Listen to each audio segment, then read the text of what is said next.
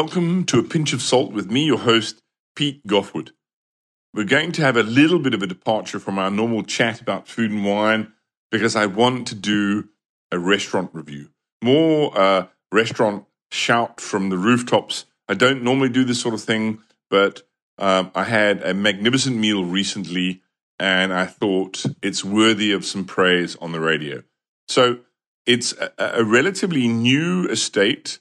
Um, it's uh, it's cool. It's a very small boutique place. It's called the Dun Geloven Estate, and it's just off the R44 um, in the summer. I, I'm not sure if it's Somerset West uh, or Stellenbosch, but it's on that border. It's just past Longridge, um, and there's a new restaurant on on this estate.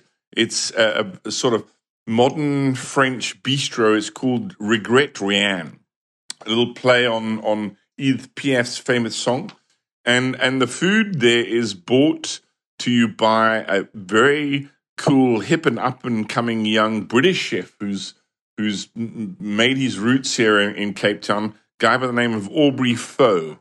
So he's English, but apparently his mother is French. So there, there, there, the French surname comes from. Now, this restaurant, what what really appealed to me with this restaurant was this kind of juxtaposition between the old and the new.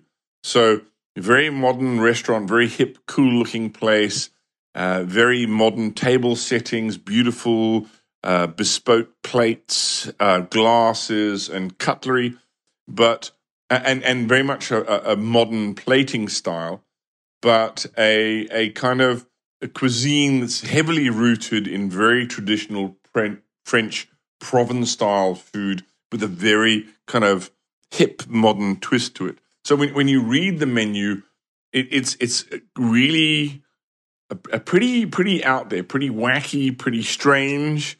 Uh, if you if you read the menu, it rolls off the tongue like some seriously strange sounding combinations. But my partner and I, Elise, had uh, quite a revelation of a meal in terms of flavor combinations, presentation, um, and it really was something to behold. I mean, I'm I'm going to take you through some of the dishes that we had, um, and I will also, um, uh, after chatting to the chef, I'll relate to some of the other uh, uh, dishes on the menu because we just, as much as we wanted to try try the entire menu, just wasn't humanly possible. But some of the other dishes that jumped out at us that we'd love to try, and we will certainly try when we go back. But but I'll, I'll concentrate primarily on the food that we had. Um, so so so you it's a la carte, but you can also, if you want to, have kind of the chef's tasting menu. If you you leave it in his hands, he will kind of entertain you with a series of fabulous dishes that are that are. If, the more the more courses you ask for, the smaller the, the portions get so that you're not overwhelmed by the food. Uh, um, and we started off right from from from the starting blocks with something that sounded intriguing, and that was the black the black pudding and camembert soup.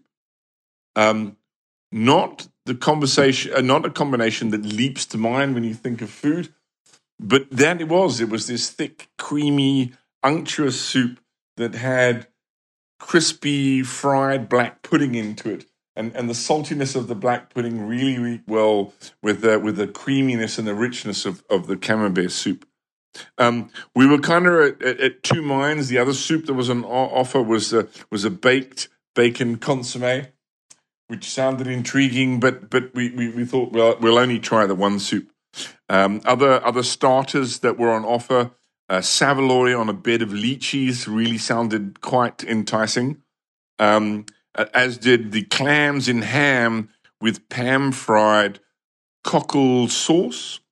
And then, of course, what really uh, uh, uh, piqued our interest and, and something we thought we had to try was the prune uh, the, the the prune quiche. Um, you know, sweet, savory, salty. How was the chef going to balance this? Um, and so we launched into it, and we, we had we we we shared a, a, a prune quiche.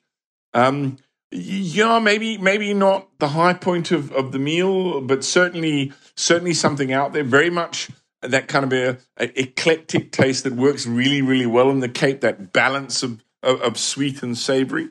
Um, from there, we we decided to try um, an interesting dish called king prawn in jam sauce. Um, now, it was one um, solitary king prawn in a very sticky, sweet, pretty much jam sauce, which was very, very interesting. Um, and, and from there, we launched into the next dish, which was really intriguing and proved to be hugely colorful. And that was tongue in a rhubarb hollandaise. Now, if you can imagine pink tongue and and and that lovely pink hue from rhubarb infused into a hollandaise. Now, most of you think of rhubarb as a sort of as a, as a sweet dish, but if if you don't add sugar to rhubarb, it's actually quite bitter. So the bitterness of the of the untreated rhubarb with the rich glossy hollandaise together with the poached tongue, which was clearly cured, so nice salty. Again, a balance of of sweet and sour and salty. Very, very intriguing.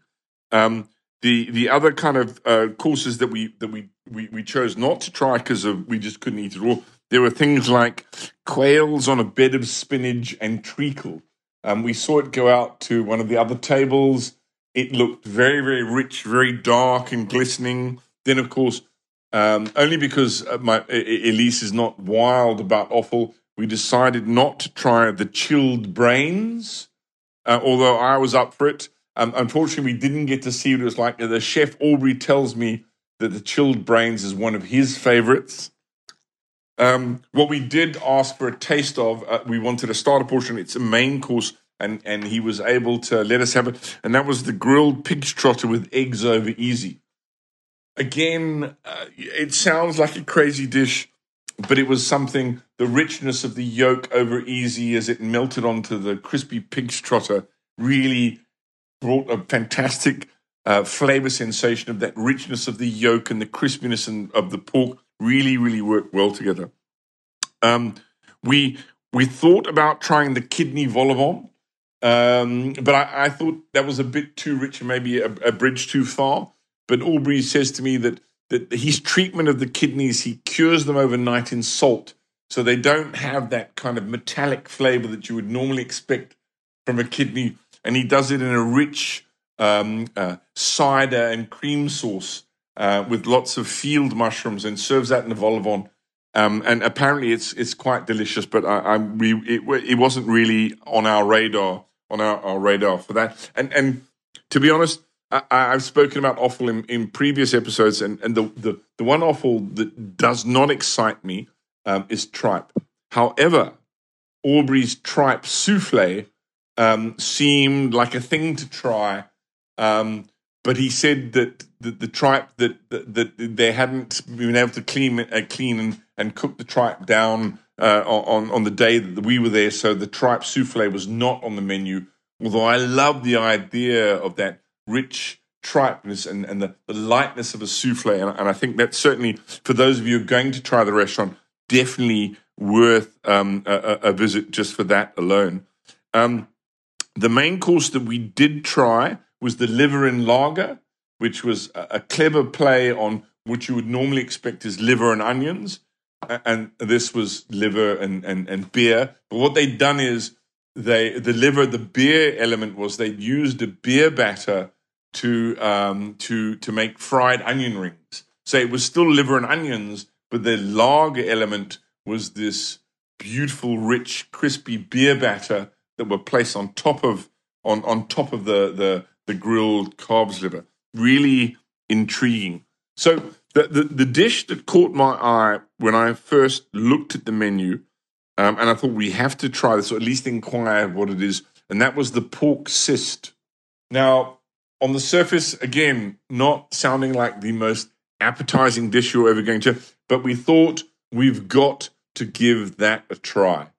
Um, I'm still not quite sure of the pork cut that he used, but it had been rendered down, cooked long and slow, uh, apparently um, um, in in a stock of uh, of sake, Worcester sauce, and and he said his secret ingredient was HP sauce, which I thought was rather strange. But there was a there was like a there was a there was a umami effect on this pork that literally melted in your mouth. And the beauty of the the cyst part was there was it was it was almost like set in a ring, and there was a custard in the middle of it, and there was this savory uh, pumpkin custard. So so and, and it was almost like this this this it was almost like this volcano of flavor that erupted in your mouth that really was second to none.